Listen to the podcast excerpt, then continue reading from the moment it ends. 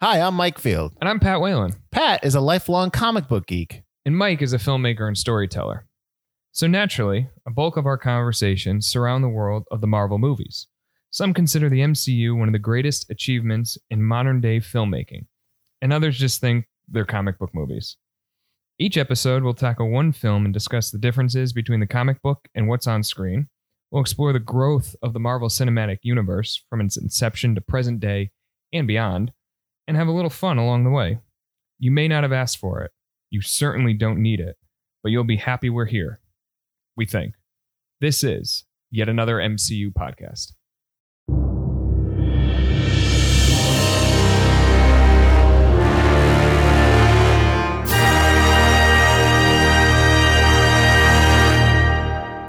Phase one has ended, and we've all seen the Avengers save the day, I guess, for the first time of many times to come. And now we are into the bonus episode area. How you doing, Pat? I'm doing good, Mike. So today we're gonna do. Uh, uh, good. I'm glad good. no worries about. I how gotta Mike's keep moving doing. on. I gotta keep moving on. We're making these short for you guys to take them in bite-sized chunks. Uh, absolutely. So we are definitely. This is definitely gonna be under 30 minutes. I promise. If I have to cut half half of it out, we're today gonna talk about the history of Marvel Comics. Much of these bonus episodes will be Pat heavy, but I will be there just to kind of figure out along the way. I don't know a lot about the comic world. Pat does, as you have known. I've, probably the last six episodes you've heard him say the names he's going to say and say the events that is, he's going to talk about. Correct? Because you, I mean, a lot of times when I was a lot of the stuff yeah. we've we've talked about, but we've broken it into a more concise timeline in one single episode for you All right, so start us off, Pat. Where do we want to begin? The be- at the beginning. At the beginning. At the beginning. Well, to to understand the beginning, you have to understand the beginning before Marvel Marvel Comics became a thing. all right, I'm interested. Go. In 1938, two gentlemen sold a character to national publications. That character was Superman. You're going to say to yourself, Superman isn't a Marvel Comics hero- character. No, Uh, he's not. I know that's DC. That is DC. Yes. First, it was national before it became DC. And with the launch of Superman and Action Comics number one, the superhero era, the golden age of comics took off, and everybody who was anybody, any type of publisher, wanted to have a superhero to their name. So before this, comics are just comic comic strips, right? Comic strips, Yeah. Pulp Heroes, The Shadow, the you know oh, like radio plays, radio stuff like plays. Dick Okay. Tracy, Yep. things like that. Yep. So in 1938, you had Superman. 1939, you had Batman. After that, you had Wonder Woman, uh, Captain Marvel, not the Marvel comic version, but the Shazam version. So you, uh, Zachary Levi played him in the movie, and then eventually you had Captain America. So before we get to Captain America, and where he came from, Right. we we're gonna go do the business side of things Go for it. a year after Superman was published in Action Comics, a publisher named Martin Goodman, who published Atlas News, decided to launch Timely Comics. And that was the predecessor to Marvel Comics. The first book published by Timely was Marvel Comics. That was the name of the book. Just like DC, National at the time published Detective Comics, you know, DC. Right. So right. there was all these anthology books. No superhero really had their own headlining book right away.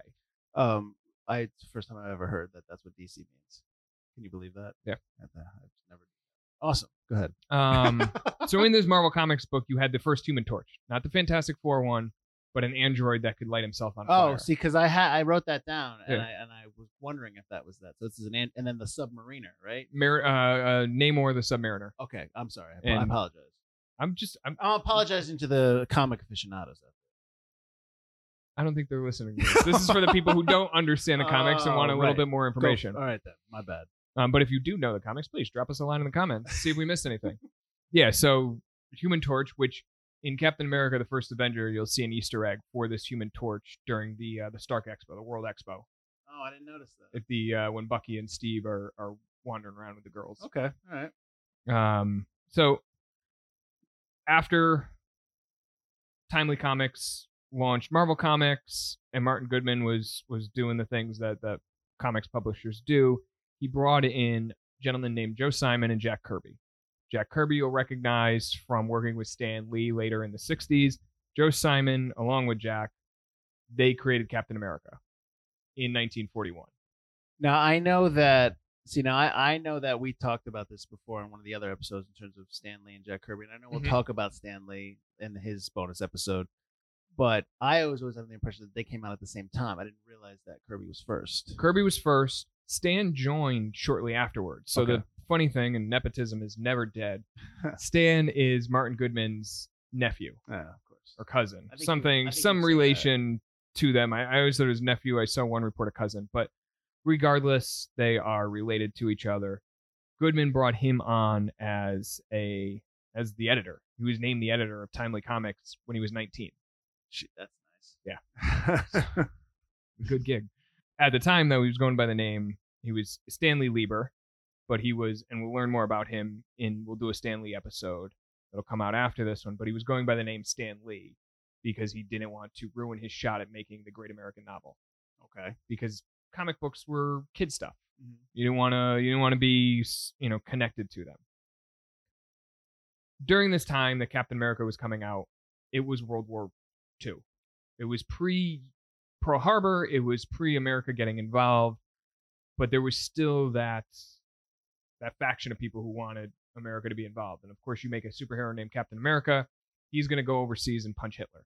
Well, wasn't a lot of the comic characters before uh pre World War II were they always just fighting Nazis, right? Weren't there, wasn't a lot of them were fighting guys? Nazis. Yeah. or they were fighting. So the the thing about comics, not just Marvel comics, but um, comics in general, a lot of the creators at the time were young Jewish immigrants, and so they were telling these these stories that they wanted to see happen, and, and they were adding these real life analogies to them. So like with Superman, he was just dealing with slumlords Mhm. slumlords taking advantage of poor immigrants and that was his first you know the first couple books Okay. it wasn't until the radio play that superman developed a lot of the kryptonian powers and a lot of the the krypton weakness and lex luthor and all that stuff but it was just these you know and so in 1941 a couple jewish guys imagined a superhero named captain america punching hitler and beating up nazis I think gotcha. that's you know that's what they wanted to see and that's that's what they made happen so interesting about that Captain America issue. Number one, sold over a million copies. You want to take a guess how many copies the top comic sells nowadays? Ooh. Five hundred thousand. Seventy-five That's. That's terrible. Yeah. Yeah. Well, I mean, there's more competition. There's, There there's different medium, so it's you know that's something that there's nothing out there like that back then, and you know I get that. I Yeah. understand that. So, but And they were cheaper. They were much cheaper. Oh, were yeah, ten no. cents. I mean, obviously, it was relative to the to the amount. I wa- I list I list I read something or I listened to a podcast where they were talking about the I think I told you about this but the the wars between Marvel and DC the and business the about- business wars episode. yeah Yeah, yeah they, another they- great podcast to check out if you want. Business Wars Marvel versus DC. I take a lot of uh, uh, information off of that for us actually for a lot of stuff that we do but they talked about how they were the wage increases and stuff Mhm. like that so yeah again, we'll talk about Stan Lee. He went off to war, so he stepped down from his position as editor. And as the war kept going on, sales were increasing. People were more hyped about seeing their superheroes beat up Nazis while we were winning the war. But as the war died down and, and it ended, that need for escapism and patriotism kind of died as well. Mm-hmm. So late 50s, a lot of Marvel's main series, so Namor, Human Torch, Captain America, they all ended or just kind of tapered off. I had in 1950 that Timely was canceled they canceled all the comic books Yeah. for the here so that's that happened Yeah, that, that Okay. happened. Um, because what happened, what was starting to happen was one, the readership was was dying down. Right. Two, in the mid '50s, you had a scientist named Dr. Frederick Wertham, and he posited this theory that comic books were causing increased rates of ju- juvenile delinquency. okay Uh, his his big one was, you know, they they perpetuated the idea of homosexuality. You had Robin and It's always the- Batman. it's always the go-to It's always the go-to. You had Robin and Batman living together with an old man Alfred, Yeah. and so through that, the Comics Code Authority was was Yeah. put in place. oh I okay go ahead yeah. Yep. So that was, and, and so there was a lot of like trying to just play catch up with what readers were looking for. So you had zombies and horror stories start coming in, and and what remained of Timely was and later rebranded as Atlas. Yep. It just simply, you know, an arm of Goodman's publishing company would just kind of chase chase stuff. So they they chase romance comics, they chase horror comics, they chase cowboy comics. They, you know, it wasn't any real structure to it. Okay. So then we get to the Marvel we know and love and what really launched it, and that was 1961. You know, we've probably all heard the story. DC had launched Justice League. It was all of their top heroes Superman, Wonder Woman, Batman, Green Lantern, Flash, Martian Manhunter, everybody coming together in one book. And so Martin Goodman standing there like, wait a minute, I want I want a book like that. Mhm. Let's see if we can do. So he went to his editor, Stan Lee, and said, Can can you do this? And uh, you know, there there's stories that Stan was ready to quit. His wife told him who they had been married for forever. I mean, since 1947 Right. up until they, they passed away in, in the late 20 teens. She said to him, just tell the story you want to tell, and if it doesn't work out, quit. Mhm. And that's when the Fantastic Four was born. And the difference between the Marvel comics and the DC, DC was more about these gods, these, you know, it was all about what they were doing in the, the, the costumes, the superhero piece of their life. Marvel and Stan Lee told the story of, yes, what they're doing is superheroes, but what they're doing in their everyday life Mhm. the the fight you have with your family members. So this is really the beginning of the silver age of comics. Ooh, so we've gone from the golden age. We went from to the golden silver age to silver age. On DC side, it was more a rebirth of superheroism, sci-fiism. On Marvel side, it was Stan Lee, Jack Kirby, Steve Ditko, John Romita Sr., Don Heck, Larry Lieber, all these guys that we had talked about as the, the people who created everybody and anybody that's in the Avengers.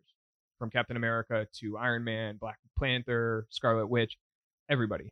These were the people who were doing it. Um, And this is in the '60s. this is in the 60s, Okay. yeah. And that was so Marvel hit this this new audience. They weren't just telling children's tales. They were hitting counterculture.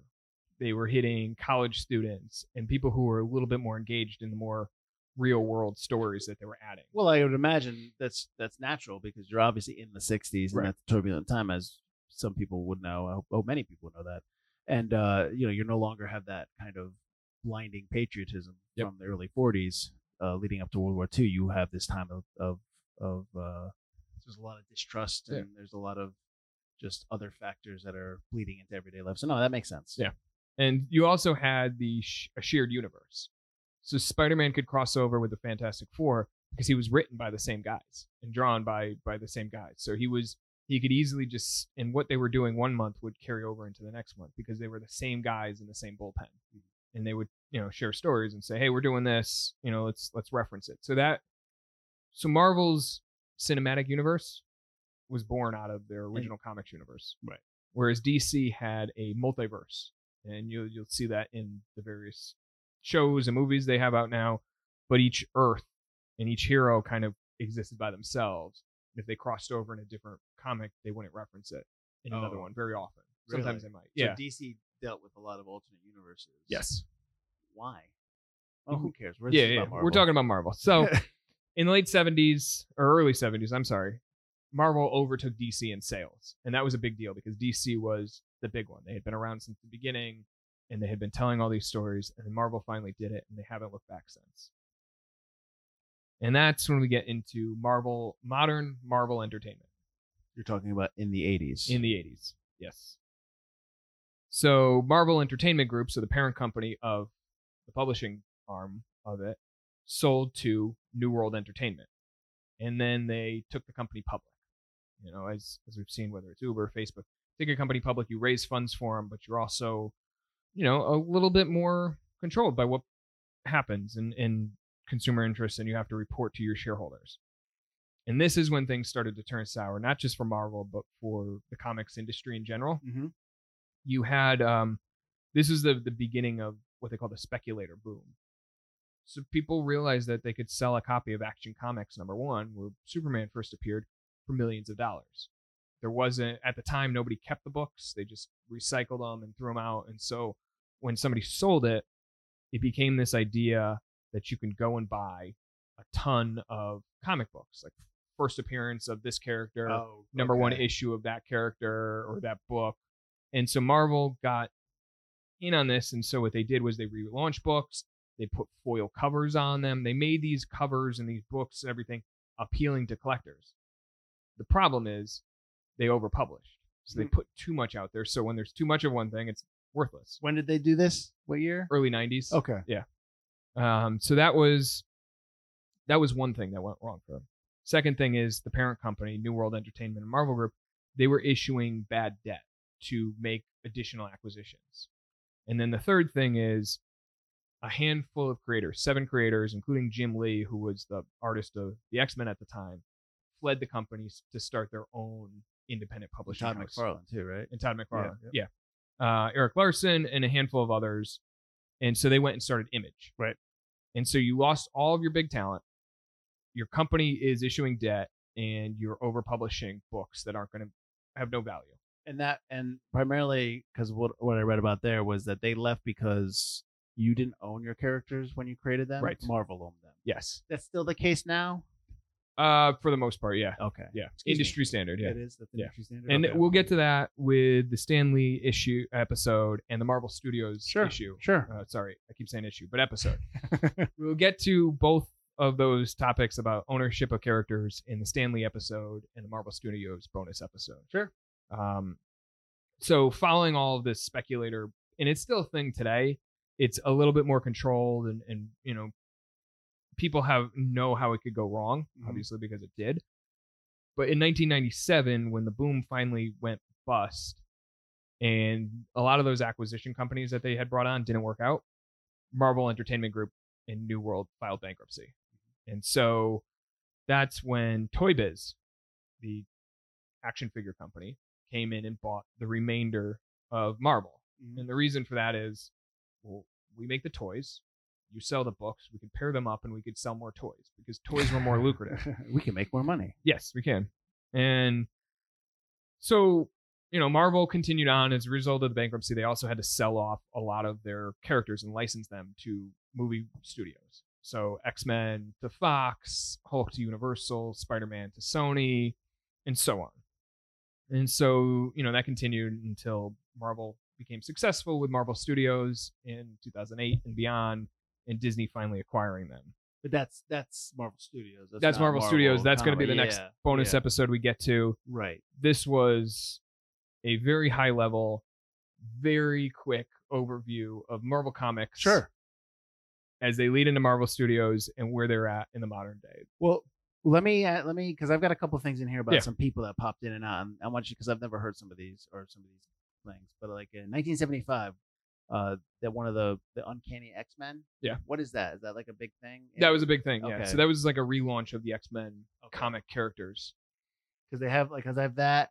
Then you had in the '90s and the early 2000s, you had um you had Brian Michael Bendis come on for Daredevil and Avengers, Yep. right? And then you Yep. had Jonathan Hickman for Fantastic Four. Yep. Is that right? Yeah. So both, um, I mean, top of the top of the class writers, very involved in the formation of the characters that they they took on. Bendis was on the Avengers forever. A lot of what he he wrote um, went and influenced the movies. Uh, same thing with with Jonathan Hickman. He wrote Secret Warriors. He wrote Fantastic Four. He did these these big seminal runs on those characters Mhm. as they led into the new millennium and, and beyond. Also in the '80s, I always know Frank Miller from Batman, Yes, but now he did Daredevil. he did Daredevil, and Daredevil was a big deal at the time. That was really when the '80s, and I kind of skipped over a lot of the '80s No, in that's this fine. overview, but the '80s is when things got gritty. It started getting dark. It started Yeah, getting yeah. dark. You started telling not so kid stories anymore. So is that Daredevil on Netflix more of a Frank Miller Daredevil? Yes. Okay. Yep. All right. Uh, that's interesting. I mean, I I like the overview. I just wanted to try to kind of pop Yeah. in, maybe like because we talk about people all the time on the podcast. Yeah. And um, you know, just kind of when they entered into the Marvel comic world. Um, I know we've talked a lot about Matt Fraction for Thor- Hawkeye Hawkeye and Thor. Yeah. So And he, but he did Iron he's Man new. too. He's now. he's newer, yeah. So he he kind of he hit Hawkeye in 2012, I believe it was. Iron Man before that, Mhm. and uh, Thor just just after that, or right in between. So he's he's newer. He's done a lot of. And what you asked the question about the ownership of the characters. Yeah. A lot of these guys, you know, they used to have exclusive contracts to one publishing house or another. There's still a few that do. Uh, Scott Snyder, for one, at DC has a, I believe he still has Well, they must an pay exclusive. a lot of money. Yeah. Yeah. And so he writes Batman, and he's been writing Batman for years, and it's a big Batman story that he's been putting Is together. this the Batman that we're seeing now coming out? The Batman. No, it's Okay. not the Batman. But a lot of these these creators, they'll do, you know, if they're not signed exclusively to Marvel or DC, they'll do a book for Marvel, and then they'll go and do a book for probably Image or another creator-owned independent studio. Okay. There used to be this whole Hollywood studio like architect system where it was built like that, the, you know, one studio owned you and you can only Yeah. do their movies. Writers and directors had offices next to each other in giant, like almost like dorm rooms. Exactly. Yeah. Yeah. So the you know and the, um that seems fun to me, but like you don't own anything, so that sucks. But That's it what the seems like such uh, like an awesome thing to be Yeah. to do. But yes, it sucks because you don't. Own anything. you don't own anything, and, and so that became an issue, and we'll get into it in the Marvel Studios one. Don't want to run too much over time here, but you know they want to these creators that are doing both now. They want to own some of their stuff because they realize you know when they want to tell their own stories outside of you know the parent company instructing what they need to do and where they need to hit, but they realize how lucrative comic books and the IP can be to movie studios. Well, that's and the they big want a thing piece of now. that. Yeah, Yeah. IP is the big thing now. Um, all right, sweet. I mean, I know we kind of brushed it over. I told you we're going to keep this short. Um, if you have any questions, I guess hit us up. Um, I mean, we can always come Yeah. back and revisit and do maybe a little bit more of a An uh, in-depth. yeah, of a certain por- portion of it, maybe like Marvel in the '80s or Marvel in the Yes. '70s. That might be good. I just thought of that, but nice. That's a good idea. Let's Uh, add that to the All list. right, but uh, but like we want to just kind of get for people that didn't know, just kind of give you a brief, brief, brief overview.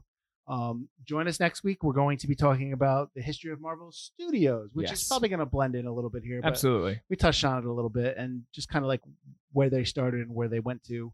Um, and then after that, we'll be returning with a phase two uh, shows where we start off with our first movie in phase two, which is Iron Man 3. There you go. All right, so we will see you next week for our second bonus episode. Thank you for listening. Um, do you have anything to say, Pat? Uh, just because we always end it. Yeah. With some recommended reading, Oh, we're, and doing I'll a add rec- we're doing a recommended reading. I'll add some recommended reading and listening. We already talked about the Business Wars, Marvel versus DC. Go for it. Check that one out.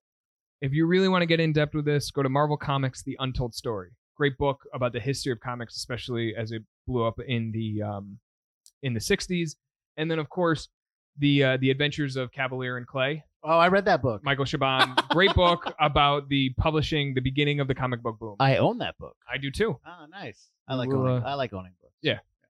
I'm Owning reading. books is I'm, great. I'm currently reading on the road right now again. I don't know why I'm getting into Jack Kerouac, but Oh, I'm, jeez. I know, right? And that's that's when we sign off with this episode. All right, so I'll be Thanks all hopping for a boxcar. Thank you all for listening. Ah, We'll yes. See you next week. Absolutely. See you later.